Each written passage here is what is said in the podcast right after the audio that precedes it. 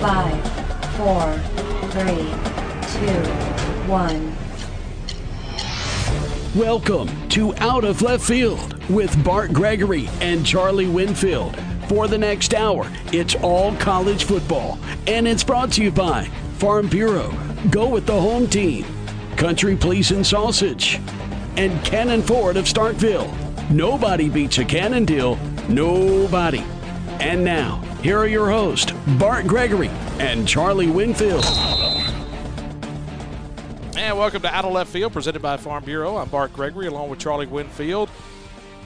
Well, Alabama week behind us now. We get ready for the second half of the schedule. And on the show today, we'll talk to Matt Wyatt, uh, color analyst for Mississippi State on the radio network, also host the Matt Wyatt Show throughout the state of Mississippi every day. We'll also talk to Jake Gautreau on the show later, and we'll talk about Mississippi State baseball as we get set for the 2021 version. The expanded rosters this year, it's going to be a different look. And so, Charlie, we finally got the election day behind us. We don't know about the results yet, but we finally got the election day behind us. And so, football this weekend, Vanderbilt, we need to get a win. Well, let's say we've got Alabama behind us as well. So yeah. I'm glad to have both those things somewhat in the rearview mirror, although the effects may still linger for a while. Yeah, you're right. It's a game this weekend where you have to get a win. One, for just the pride of your record, you need something on that side of the ledger. The other is, though, you'd like to see that improvement out of this team. And I think one of the questions I'd have for you, Bart, is – a, a win's a given. We know we want that, but are we putting any style points on this? As we come into this game, are we saying, hey, we don't just need a win, but we need to score 35 points or let's not get ahead of ourselves 28 21 where, where do you see it beyond needing a win what do you think we need you know looking back at the past week and seeing how we played against alabama you know it's and not just Alabama, even against Kentucky and Arkansas and Texas A&M at times, is just the struggle to get a first down and just trying to move the ball. It's painstakingly slow. And, and I know that's a big part of this game. And, and we had that against LSU. Scoring drives with you know, 13, 14, 15 plays, and that's just the way this offense is built. But it just seems like everything is a chore. You know, you're not given anything whatsoever just trying to get a little confidence of going down the field. We've used the word confidence at nauseum in the last month, but you feel like you're going to get Will Rogers, uh, unless you know we haven't heard officially about KJ Costello. But it's going to be one of those things where I think you just got to get some leave the tell the guy, listen, if you throw an interception, it's okay. Just throw the ball down the field and let's try to get some. Let's try to get some semblance of yardage in that second layer because yeah, because just, right now everything we're doing at the at the quarterback position, and I know a lot of it, you're dancing around, you got guys in your face, and you're new to the offense. The easy thing to do is to check down to you know the short crossing routes or the or the the running backs and, and picking up a yard or two, and that's about it. But sooner or later, you're going to have to make that decision. Okay, we are going to throw the ball and put the ball ten yards in the air. Yeah, I think that's the big thing for me. I, I'm and look, I know that sometimes you have to get it to the back, and that's part of the design. I know that sometimes you got to get to a receiver two yards down the field, and that's part of the design. But we have not seen balls travel in the air much at all. I just want to see us. You, know, you talk about well, how do you get more room underneath? Well, back them off a little bit. Maybe try to take the top off the defense. We just have very, very rarely challenged downfield. Now, I will say to the extent that we have tried, it's been when Rogers was in the game, I feel like. I think he's been a little bit more willing to throw it a little more down the field. Now, he's thrown some interceptions. Uh, they had one against Alabama, just trying to get one in there. But should have had a completion Osiris Mitchell on a ball down inside the 10 yard line. So I am hopeful that we will see an offense that will kind of be what we expected. You know, if you go back to when we were looking at Mike Leach's stats coming into the year, one of the things we said was this was not a dink and dunk offense, that his yards per completion were fairly significant. But that has not proven to be the case so far. Here about this weekend, here's what I feel good about is because if you look at how the schedule is played out and, and you look at two teams that really throw the ball a lot and have the same premise with their passing attack. It's it's us and Ole Miss. Ole Miss runs it a little bit more than we do. I think they run it about sixty percent of the time. We run it eighty percent of the time. I mean, they throw it sixty percent of the time. We throw it eighty percent of the time. So there's a big difference there. But Arkansas had success against us defensively and had success against Ole Miss defensively pretty much the same way. And so then you start thinking about teams and how they defend you and how they defend Ole Miss. Okay, I think Alabama took a lot from that Ole Miss game about how they want to defend and put it toward us, and I, I think they did a much better job. Now Texas A&M, excuse me, Vanderbilt had a very tough time this past weekend, even though they had the blueprint from Arkansas. I just go back to Vanderbilt with guys who have opted out. You know, their top defensive back is out this weekend. Orgy, he's a you know of, of one of their better defenders. I just think this is the weekend that is your Tennessee Tech, and I hate to say it like this. This is your your FCS opponent. This is your non-conference game that we've all talked about. When you have that ten-game schedule, sometimes you just need that break of that non-conference team. Vanderbilt, and I'm I'm not throwing shots here. Vanderbilt has been wretched this year, and a lot of it is due to having COVID situations, about having you know guys out, opt out. You've got to be able this weekend to get confidence. You have to because I don't think if you do it this weekend, it's going to be tough to gain that confidence later in the schedule. No, this is it, right? This is as close as you're going to get to your offense playing your number twos in a scrimmage. Is that is that the nice way of saying it's now or never? Well, yeah, but I was going to say there's two things there, right? There's an opportunity, an opportunity to get back on track. There's an opportunity to maybe get your offense going again, but there's also the danger if you don't we can't be sitting here next week excusing it. You know, we're just going to have to call it out for what it is. If we don't have a big game offensively, it will not speak very good for the next couple of weeks of the season. And I don't want to spin anything in any way.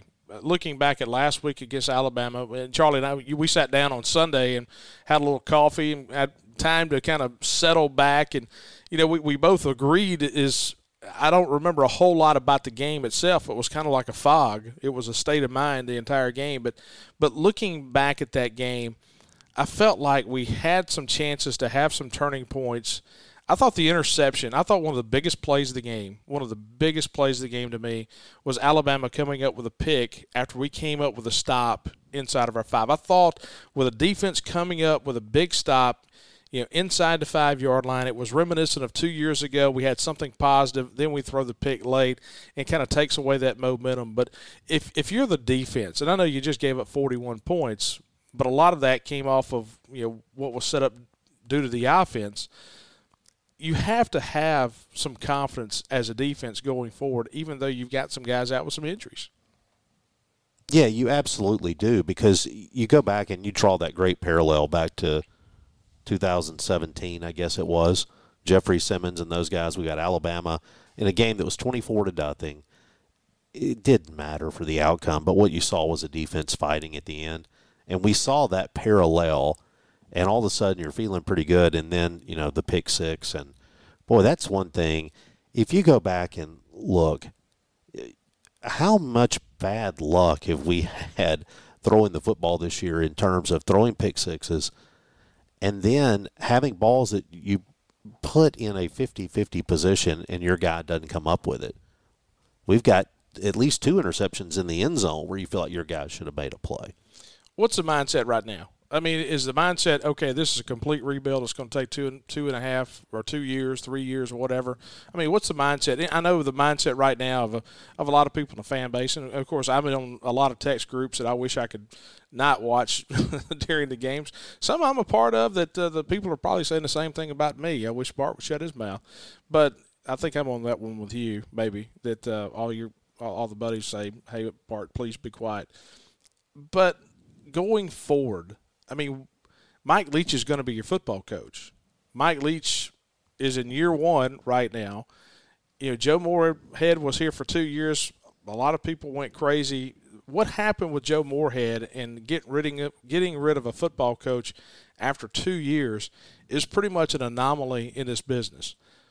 Now, the positive is is I feel like Mike Leach is going to get his receivers his quarterbacks. He's going to teach. He's got a young quarterback. He's got got first year quarterbacks in the system. I think it's going to take some time, and I, I'm I'm not making excuses in any way because I can be as negative as anybody else. But but Charlie, how long do you think it's going to be before it starts clicking? Well, I'd say two things. One is I think we have to admit that we are changing expectations a little bit because coming into this year, I thought we had, you know, I thought we'd win three or four games. I didn't expect us to have a great year. I thought we would be okay. Then after LSU, all of a sudden, I'm thinking we're going to win six games. You know, things kind of look up for you. And now all of a sudden, I'm thinking, well, you know what? With COVID, with all the strange things happening, and a entire SEC schedule, this game doesn't really count. I was thinking back, by the way, in South Bend, Indiana, home of the Fighting Irish. Two shiny helmets, man. There is the, a the, uh, the helmets are too shiny. There is a golf course, and you know, so a lot of places you get out and you don't have time to warm up and you go straight to the first hole. Well, this golf course has an extra hole. Okay, so they have a warm up hole. They call it a Blarney hole. And so if you're coming from the car, you ain't got time to get on the range, you play that hole and then your round starts. Then you got 18 more. In some ways, now that I'm forced to kind of reassess where we are, I'm viewing this season as that Blarney hole. All right, it's a game. Nobody's losing eligibility. Everything's a little bit strange. Right now, I think more important for wins than anything else is development. And to some degree, I think that's what mitigates in favor of seeing a lot more Will Rogers on the back half of this year. Figure out what you have. I've seen some golf courses have 19th holes. From a standpoint of having a par three as your 19th hole, it's called the bet breaker. I've heard it called the bet breaker, and and they have a par three as the 19th. This is a true story. I was, of course, I'm a turf guy, and was involved in you know the construction of the second course at Dancing Rabbit. And Tom Fazio, who was a golf course architect, thought about it one time about hey, let's put a 19th hole in here, going back to the clubhouse after 18 on the on the Oaks course. He said, "Hey, let's put a 19th hole and call this one the you know uh, the bet breaker." And anyway, they ended up not doing it. It didn't have enough space to do it between the cart path and the hole number one. But anyway, yeah, I understand what you're talking about. But I've seen it on the back end as well. Charlie and I've got a good show today. Matt Wyatt, Jake Gautreau going to join us. We're going to come back with more. We're brought to you by Farm Bureau. Go with the home team, favorites.com. They've got agents in every county in the state of Mississippi. And once again, thanks to our fine sponsor at Farm Bureau. And you're listening to Out of Left Field, presented by Farm Bureau.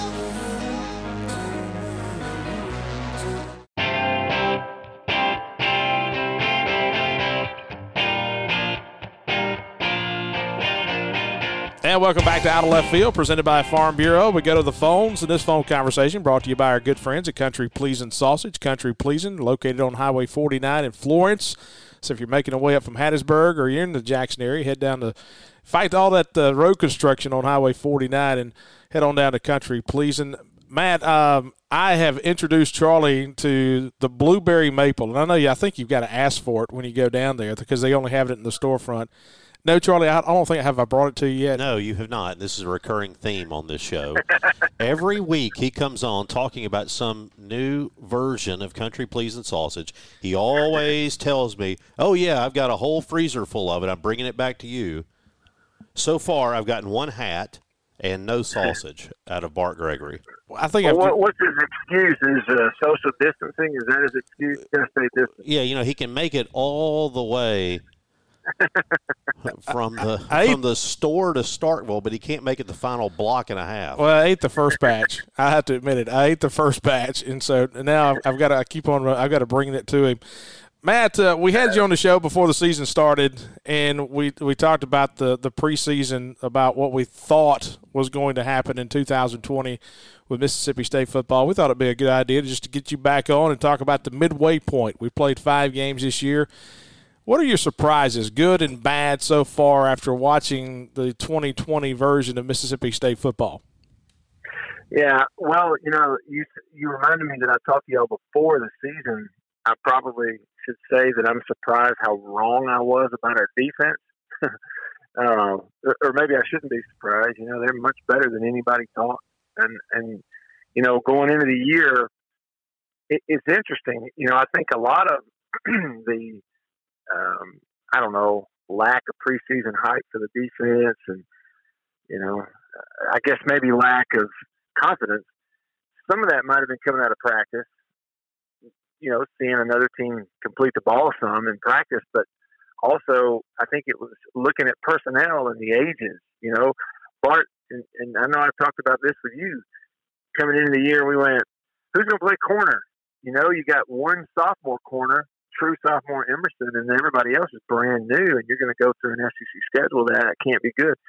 Well, but look at how well those guys are playing, and they've even had a, you know, a, a sort of a benching and an elevation of Forbes over there at the other one, and he's playing pretty well. You know, they got touched a few times against Alabama, but people are kind of staying away from Emerson. So anyway, I'd say I'm, I'm not just trying to go positive. I really do think uh, the thing I was most wrong about uh, was the defense. Um, and Zach Arnett, I think, is a real deal. Um, but but obviously too, I think it's a surprise at how just up and down the season has been offensively. The lack of consistency, and that's pretty obvious. You know, 600 yards in the first game in the air, and to put your quarterback on the Heisman list.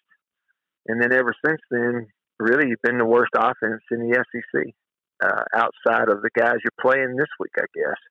But in some ways, they've been a little more consistent than you have. So we know we're going through the throes of a transition. I just am a little surprised at how rough it's been, frankly, weeks two, three, four, and, and five. Matt, let's talk about those frustrations on offense. I think coming into the season, I expected us to turn the ball over. I thought, you know, you put it in the air a lot, that's going to happen. New system. You know, you have quarterbacks and receivers not necessarily on the same page. What I did not expect was what I sense as an inability to challenge defenses down the field. Yeah. As you look at it, um, you know, there's so many things that go into making an offense work. You got to have time to throw. You got to make the right read. You got to put the ball where it needs to be. What what among those or other things is it, or is it just all the above a little bit? Yeah, it is a little bit all the above, Charlie. Um, you know, and and to get a little technical, I, I'll give you an example of something. I was watching some this morning some throws from different quarterbacks last week in the SEC, and going to do a quick video about it. And one of those was a throw by Kellen Mond against Arkansas. And y'all know what it is when somebody describes that hole shot versus cover two, right? You know that that it's a really hard read and a hard throw, but it's you get a cover two look where there's two safeties, and on one side of the field, you know the corner stays up, and the receiver runs past the corner, and he gets in that hole up the sideline behind the cornerback before the safety can get over there. And the question is, can you make that hole shot as a quarterback? Can you get it in that hole at the right angle, velocity, and timing where it's completed, and neither that corner nor that safety can get in there and get you know knock it away? Well, Kellen Mond made that throw and that read for a touchdown against Arkansas, and it was a really tight window. So it takes the perfect timing, the right arm strength, and all that kind of stuff. So I watched him complete that, and I remembered back to that incompletion in the fourth quarter on Saturday in Tuscaloosa that Will Rogers was trying to hit uh, Osiris Mitchell. Y'all remember that one? Yep. And it was Charlie. To your question, it was the one, really the one time in the game, the only time in the game where the ball got pumped up the field, up the sideline to try to hit one of our guys, right? And we missed it by about two feet. And I think even if I go back and watch it, I wouldn't be surprised if Steve Spurrier Jr. is telling Osiris Mitchell, "Hey, you got to get that ball. That's on you," because the ball was in that hole against cover two. So I, I tell you all that context to say that's one example against this zone defensive look that you're getting every week, where there was actually an opportunity to throw it up the field vertically and have a big play. It's just we aren't, I think, seeing those opportunities enough when they are there against those two high safeties. And I think quarterback and receiver too often aren't on the same page. They don't know that it's there. Like I said, it's not only a hard throw, it's a hard read. To your point, Charlie, some of those opportunities are there, uh, even against what these teams are doing. We're just missing it. It too often we're missing it. The timing isn't there. Therefore, the the clock goes off in the quarterback's head. He holds the ball, and you go the safe route and you check it down. And you know, look, I understand it's a part of the process. I, I get it.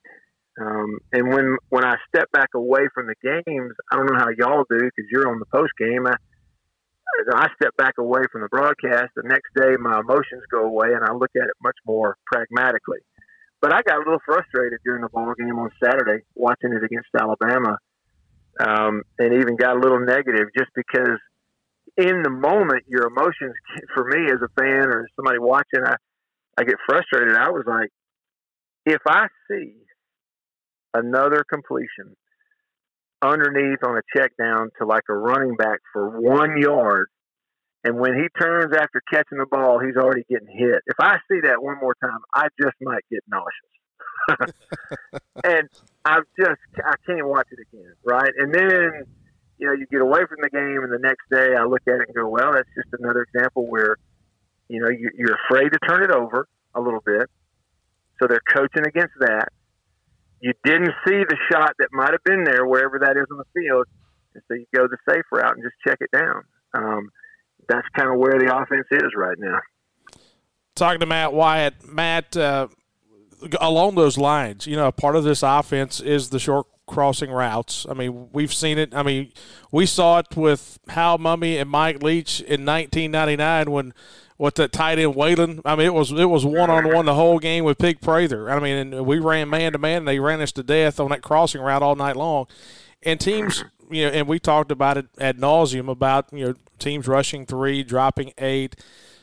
But the check down of getting to those crossing routes that are shallow and, and teams are in you know the, the eight man drop our receivers as soon as they're catching it, then give them credit. They're catching it, but they're taking some hits. What do you, what do you see the adjustments in that part of the game? Is it continuing to run the short crossing routes? Is it finding the open space? Is it go a little deeper? I mean, what uh, I mean for your check downs, getting one yard, and that's about all. How do you get those yeah. check downs from one yard to five yards? I, I think it starts with the quarterbacks. Um, and I'm not in their meeting room, so I don't know what the coaches are telling them, Bart. That's the honest truth. You know, like I'm not sitting in the meetings with them, but I do really believe that it starts with the timing from the quarterback, the ball coming out of his hand. Uh, you go like, what's the fix on that? If let's say if the read does indeed bring you down to that crossing route or that underneath, what's the fix then? If he catches it, and as soon as he catches it, he gets popped and backward for three yards, and they mark his forward momentum again. You know, and it's second and eight. Well, I think the fix is it starts with the quarterback getting it out sooner. There is obviously, I mean, it's really obvious at times when KJ um, has been in there, you know, holding the ball a little too long at times. Um, sometimes some sloppy mechanics contribute to the ball coming out late, um, just hesitating or holding on to it. And you're throwing that, what the defense is giving you, as a last resort. You know, so it's a little late. Versus you're already anticipating, you're already seeing it, and I'm getting it to him one or two steps quicker. So there's just a little more room after he catches the ball where you, you fall forward or you make him miss. And it starts with the timing of the quarterback. I really think that's it, Bart. Um, you know, that you could find a hundred examples of that on film. I do think a secondary part of it is the receiver end of it, also understanding what's coming and, and knowing, okay, uh, I got to get my head around quickly here because the ball is about to hit me in the ear if I don't look. See, and so that's the whole you know, catch 22, the chicken or the egg thing, you know, whose whose responsibility is As receivers, when you know without a shadow of a doubt, I better run this route full speed and get my head around because if I don't, the ball hit me in the face. Okay, that ramps up the urgency. And the only way receivers get to that point is quarterbacks who constantly deliver the ball on time. So right now, then neither aspect of the pass game is there right now. Matt, you when I watch the games as a fan and you see Will Rogers come in, he has two interceptions in the end zone, and both times I'm thinking, man, our receiver's got to fight for that football. The defenders turn around backwards. That ought to be an interception. And you come Yeah. back and the next day, you talk about that next day view, and you think, one, probably shouldn't have thrown it. Two, but once it was thrown, you got to make that play. Um, Mhm. And it feels like it's just kind of taking. There's a little bit wrong everywhere, so to speak. Mm-hmm. And yeah. you know, so let me ask you this though: you've got Will Rogers who came in, played a lot of the game against Alabama. KJ Costello took a hit to the head. We don't know his status, but I think uh, pretty good idea that Rogers may be getting his first start against Vanderbilt. What are you saying to that young man as if in fact he is making his first start as you head into this game with an offense that's been struggling? Yeah, I think your coaching points for him, Charlie, are number one, be aggressive, be fast, be quick, be aggressive. Never hesitate. Pull that trigger. Turn it loose. That's that's coaching point number one for him. Have some fun, and you ain't gonna have any fun with a ball in your hands. You're gonna have fun when it's in somebody else's hands. Uh, number two, um, trust the calls that we give you you know, you're a freshman, you know, you may have ideas and opinions on what stuff we ought to do. When you come off the sideline, we'll talk about it. But when you're in the game, you get the call, you commit to that call because we know what we're doing, you know. And then number three is do we just trust people around you? Um, have confidence. And if you do that, they're going to have confidence in you. Those are sort of the intangible things that you have to make sure you are coaching, I think, with a true freshman.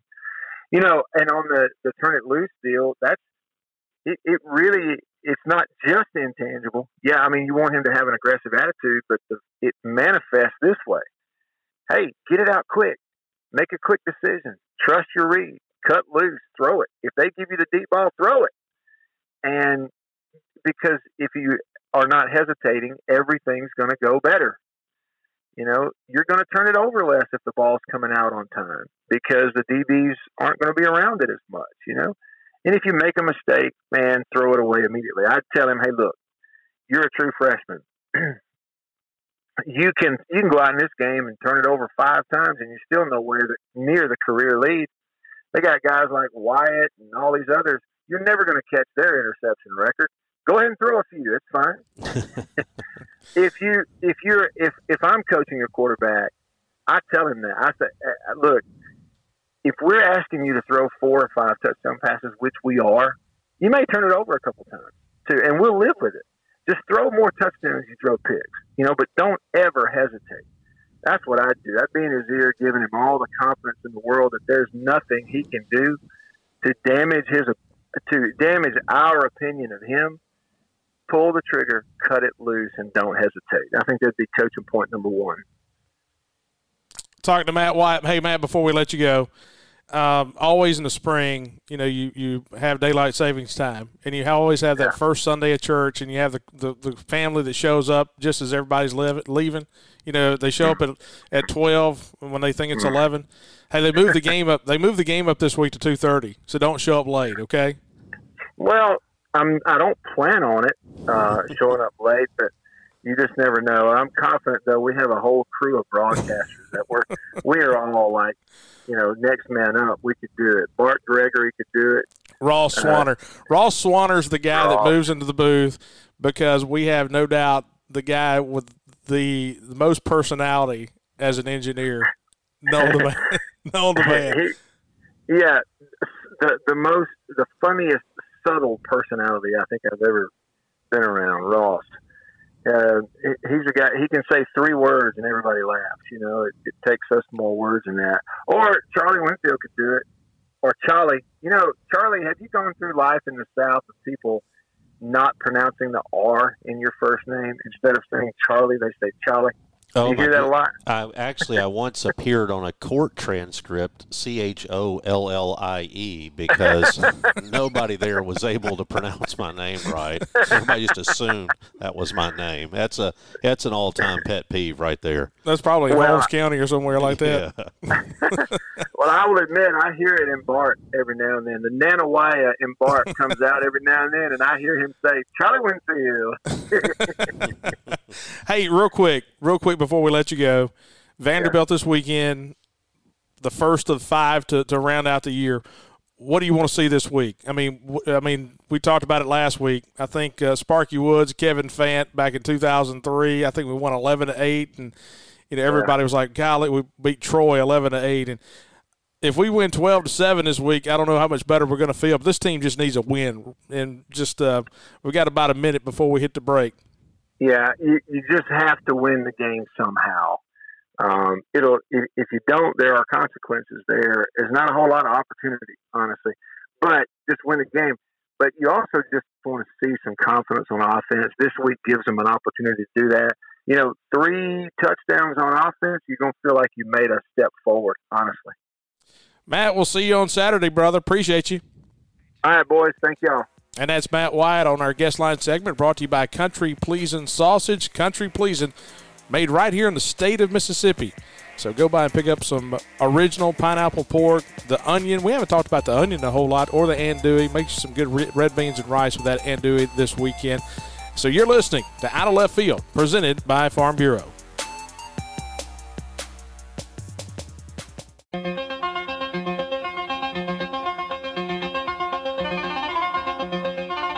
Welcome back to Out of Left Field, presented by Farm Bureau. Let's go back to the phones in this conversation, brought to you by our friends at Cannon Ford of Starkville.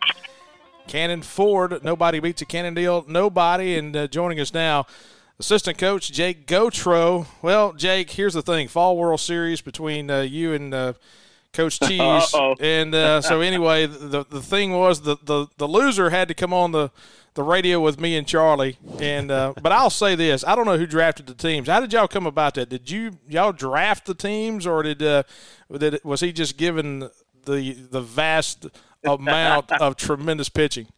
Mur- well, he also had Murderers Row yep. offensively too. um, you know, we tried to have fun with it. There was a little bit of an idea of how we were going to go about it. Obviously, there was one team that was kind of your salty vets and a younger team. But um, you know, it, it, made for a lot of fun. It was highly competitive.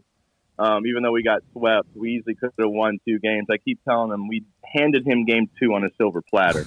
but um, but it was it was fun. It was a good time so looking at this year's team, it's hard to believe that you know we're we're right around the corner now, and so you guys have had the fall, kind of had a little break in the fall, and and trying to get everything wrapped up right now. So much has been talked about, and, and uh, before we get into hitting, about the vast amount of pitching that this team has, and every team is going to have this year in college baseball how crazy is it when you look at Scott Foxhall and what he's got to deal with? I mean, the vast amount of riches on that uh, on that pitching staff. It is. It's crazy, and you know, um, obviously, everybody is more talented this year. You're going to see deeper rosters than ever, um, but we really are excited about our pitching staff. Um, me, Coach Fox, Coach Lim. It's very much a team effort in recruiting, and so just in general, if it was a normal year, um, you know you would have lost some guys to the draft and you wouldn't quite have the depth that we have. But there's some really, really talented arms. Obviously, a lot of the returners, but then a lot of really special new arms as well. So um, we keep we keep making fun of Foxy and giving him a hard time, telling him no pressure because he's because he's got a pretty pretty impressive staff. I tell him we're going to pitch like the Yankees, so uh, don't mess it up. But but it's been very enjoyable to watch those guys go about their business. Um, besides just a bunch of power on the pitching staff with, with big fastballs. You have guys that that have really really good stuff as well, good secondary stuff. Um, you have a lot of options out of the pen to match up versus left or right. So we definitely like what we have. That's for sure. Looking at the offensive side, you've got some big hitters back. Obviously, you know Tanner Allen, Josh Hatcher. You've got Rowdy Jordan, and but you've got kind of that absence now with Westburg and Foscue gone. How do you see those guys returning who've had so much success, kind of adjusting uh, without having those other two big bats in the lineup with them? Yeah, well, you look at TA and Rowdy and, and Hatch, and these guys have they have been through the war with us. You know, going back to 18, they're they're very very talented players, but they're mature and they have been through the ringer. You know, and so there really isn't anything that you can throw at these guys where they're going to back down or or overthink it or or get scared. Um, so you have a really nice mix of veterans who can really play, but really tough, kind of grind you out mentalities as well. And so you have the new guys that filter in under them that, excuse me, that are new to the system. when those guys go about it the way that they do, um, it just makes it a lot easier as a coach for everybody to kind of get on the same page and, and figure this thing out. But yeah, you lose Westburg and you lose Foscue. It's a huge piece of the puzzle, but you, you just keep on trucking. Um, you look at Kamren Kamren James. Can he have the same jump from his freshman year to his sophomore year like Westy and Foscue did? Um, Logan Tanner, can he have the same jump in regards to from his freshman year to now? And I think those guys are are on their way to becoming pretty special players, and, and I think um, you guys will, will like what you see from those guys this year. Talking with Jake Gautreau, Mississippi State assistant coach. And Jake, so much about baseball is built about how you are in the middle. You, you talked about Logan Tanner behind the plate, and you know, Kamren James making that jump from third base to shortstop, and you know second base is, is something that we got to settle on right now. And then you look out in center field what are your thoughts of Kamren James moving that, making that move from third to short? Every time I've seen him play, he looks just a lot more natural because Westburg had to make that move from from third to short. He's a big body guy, bigger guy, and it was kind of surprising to see him make that move to shortstop, and he was really good. But Kamren James, man, I tell you what, he looks smooth out there and looks comfortable at shortstop. Kamren was a nat- was a, a natural shortstop, or he was a shortstop when he got here. Um, obviously played third base last year. So, you know, there was plenty of inter squads, whether it was fall or spring practice before the season last year, where Kamren had to play short, and he played it at a very high level. You know, and so that's where he feels most comfortable. He also is a very good looking. You know, he's six three, six four, um, athletic kid. He, he's a pretty big kid, but he moves very well. He kind of glides around out there, and so you always want to be really strong in the middle, just like you said. Logan Tanner, um, Luke Hancock, they have a chance to be really special behind the plate. There's a lot of very impressive options um, at second base. And then Rowdy, we know, is, is getting better every day in center. Um, Brayland Skinner is, is a new player for us. He has done a really good job in center field. So, in regards to being defensive up the middle, you feel good that you have a lot of options where you can run guys out there and you can defend at a high level. Brandon Pimentel was a guy that we heard a lot about coming into the season last year. Got off to a little bit of a slow start, but ended up, I think he had hits in five of his last six games. And he showed that he's a guy that if he runs into one, it can go a ways. We talk so much about freshmen improving, but even though he's a little bit older guy, still just his first year in the system last year, where do you see him in terms of kind of making a jump between year one and year two? Yeah, he's really interesting. So, you know, we added him super, super late. It was like a week before school started last year. Um, he could have gone back to junior college for another year. So all of a sudden he showed up here. Um, this was a very different environment for him, but he kept working. He kept getting better. In spring practice, he was probably the best hitter that we had. Um, season started. Everybody remembers the the big homer against Oregon State. Um, and then he, he did. There was a lot of really good in that shortened season. Um, and there was also some struggles here and there. So we're just trying to make him more consistent. But I think with a guy like like Brando, this year it's not new anymore. Um, he's not overwhelmed. This is, is there's comfort here now, and um, we're working on some things. Sometimes people look at Brando and think he's just a threat to leave the yard, um, kind of an all or nothing type of deal. We're trying to make him um, a hitter right? A guy that can use the entire field and then also um, run the ball of the yard. But wonderful kid. He works really hard. Um, there's big power in there. So, so I'm hoping we can get him to have a really nice year talking to Jake Gautreau. Jake, along those lines, uh, guys that come into your program, and you've been around the, the block in recruiting for a long time now and understand how recruiting works. And it's crazy how recruiting has changed probably in the last 20 years. I mean, used to, when you went to Lake Point and you had a 100 teams over in Georgia, you know, all the college coaches would, would migrate to the one field or the one guy that threw 91, 92 miles an hour. And now you've got a 90 mile an hour kid throwing on every single field just about every single game. So kids coming in now have seen the high velocity of pitching. But w- but what is the biggest adjustment for a guy that's grown up playing ball? They, they play a ton of ball coming you know through the high school ranks with a high school team, then with travel teams and club teams. But then they get to their freshman year of college. Is it spin? Is it is it the good breaking balls? What's the big adjustment for that, that high school senior coming into being a first year Power Five and somewhat like a junior college guy too, making that jump from junior college into this level? Yeah, well, when they get here, everybody was the best player on their team, no matter where they were before they arrived. And then they arrive here, and everybody is just as good or better as they are, you know? And so it's that fine line of, of trying to get these young players to understand they don't have to do too much. I don't need a freshman like Kellum Clark trying to hit like Tanner Allen right now. It's, it's not very realistic like that those guys are going to step in the box and have the presence and the results that TA will have. Um, they are used to the velocity because they see it all the time. Um, the only thing that would be different here is you can tick that velocity up a little bit, and there's probably 15 guys on our on our team right now that can run it up between 93 and 95 miles an hour or more than. So more velocity, um, a lot more guys with velocity, but they're going to command that velocity here at this level a little bit better. They're going to hit their spots. They're going to be able to to own the inner part of the plate against our hitters. So that's a huge adjustment. And then yes, the the off speed, the breaking balls, the curve balls, the sliders. Um, it's different here than it is at the at the earlier younger levels. Those guys know what they want to do with those pitches. They know how to set you up with those pitches, and and those breaking balls and sliders are, are a little bit nastier than what they're they're used to seeing. So um, it's just a process. You know, there's going to be a lot of failure for a lot of the new guys, especially this fall when they're facing our arms.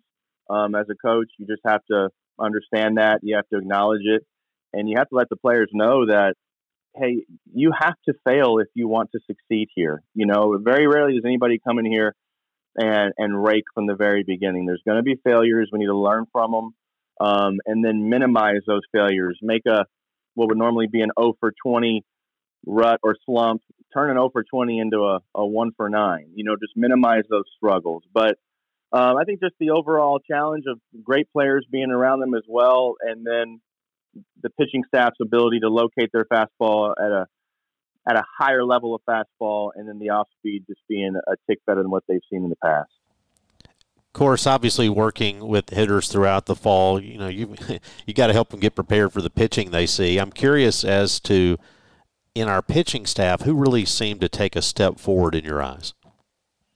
Oh man, that's a tough one. Um, you know, you you have the the famous three in, in no particular order in uh, MacLeod, Bednar, and Sarantola. Um, they've been really impressive. I think out of those three, Will Bednar right now is the one for me. Um, where the stuff right now right now might be the loudest. It's just a very aggressive attack, a super confident kid. The fastball, is he's going to run it up to 98, but there's a real good slider in there now. Um, not saying that he's ahead of anybody, but it's just the stuff this fall has been has been really impressive. But guys like Casey Hunt, who last year came in here and wasn't the pitcher that we knew he could be, he's had a really nice fall in regards. His stuff is better, his velocity's back, his, his breaking ball and changeup are really good. Um, it's a tough question because there's so many guys that have made a jump, and there's so many guys that we're looking forward to um, being able to lean on. Landon Sims, he was he was really good for us last year in certain stints. His stuff has gotten better. So there's so many different options of guys that that, we're excited about in the mound, but.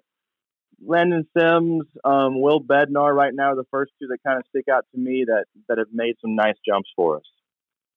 Jake, appreciate you joining us. Hey, before we let you go, it's amazing you know being a coach and being a hitting coach. And, and many of these guys have, have, grown up with swing coaches and they they think they've got it down about you know how they want their particular swing.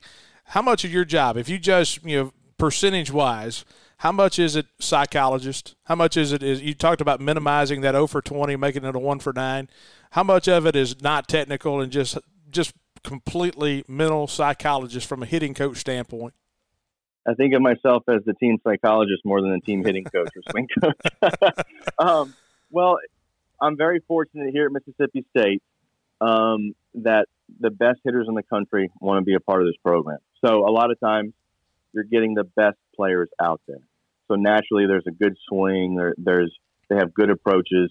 Um, not that we don't have to tinker with swings, right? We definitely work on everything But once we get these guys in a, in a good setup in the box and we get their swings to where they need to be, um, and usually that part isn't real challenging. The most important part is getting them to think what they need to think when they step in the box, giving them a real approach, um, keeping an, an approach simple. Sometimes these guys, when they struggle, they want to go into mechanics. Well, no, it's not mechanics. It's it's what you're thinking and, and what you're looking for and what your plan is. Um, are you are you seeing the ball as early as you need to see it, or are you thinking about your toe tap or your leg kick, and is that taken away from from the simple things that we can do really well that we know help us in the end? You know, and so it is. Um, it's extremely mental. Uh, I try to stay as positive with with the boys as much as I can. Um, and like I said, if you can acknowledge that you're stinking it up, or you can acknowledge that you're scuffling, and and you're willing to work and and be you know tough mentally, usually our guys do a, a pretty good job of getting back on track. Jake, appreciate you taking your time with us, man. It's always good stuff. Look forward to seeing you guys hit the field in February. No doubt. Thank you guys for having me. Have a great day. Hail State. And that's hitting coach Jake Gautreau talking about Mississippi State getting ready for the 2021 season and just a ton of athletic talent on that baseball team coming into 2021. Charlie and I'll have a final word when we come back. That conversation, once again, brought to you by Cannon Ford of Starkville. If you're looking for a new car, a used car, if you're looking for an oil change or need something in the body shop, that's where I go, without doubt. Every time I need something in the car business, that's at Cannon Ford of Starkville. Back with a final word. You're listening to Out of Left Field, presented by Farm Bureau.